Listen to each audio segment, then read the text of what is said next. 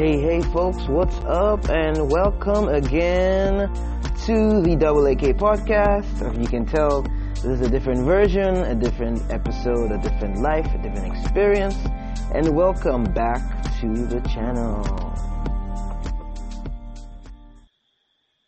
Okay, so we have to talk.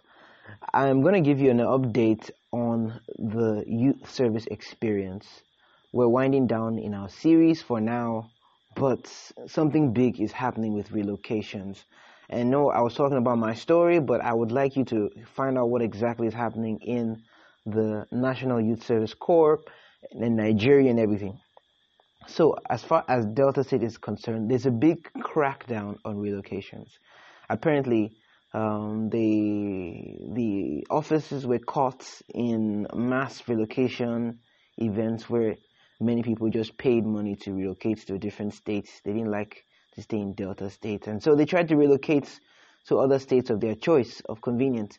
And somehow the state guys got to know about it. Of course, I'm guessing they knew about it from the very beginning, but maybe it was just too much this time that they decided to crack it down. So what has happened is that many people who applied for relocations and got relocated are being unrelocated.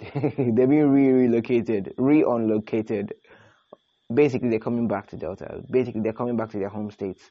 I don't know how many states are affected in this whole scheme or Shazam or whatever it is, but many people are returning back to the states in which they had camp, which is kind of interesting because maybe they run away, but they're coming back. Um, so I wanted you guys to have an idea of what is happening here with this whole system because sometimes it's easy to get lost in the weeds and not know everything that you need to know about certain topics like youth service.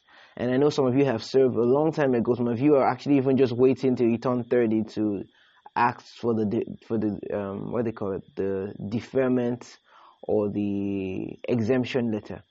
But wherever you are, it's good to have some information about things on ground, and that's why I'm here to give you guys the latest insight on all things related to culture in Nigeria, cross culturally, cross nationally, around the world, and everything about that. So, I hope you have checked out the episode we released recently. We just released it on YouTube, the comprehensive guide, the seven steps for youth service.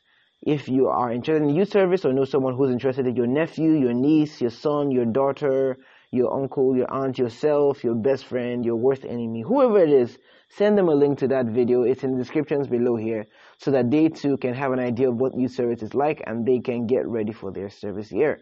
Thank you guys, and as usual, I will say a goodbye to you and talk to you later. We have a lot to do, guys, on this show.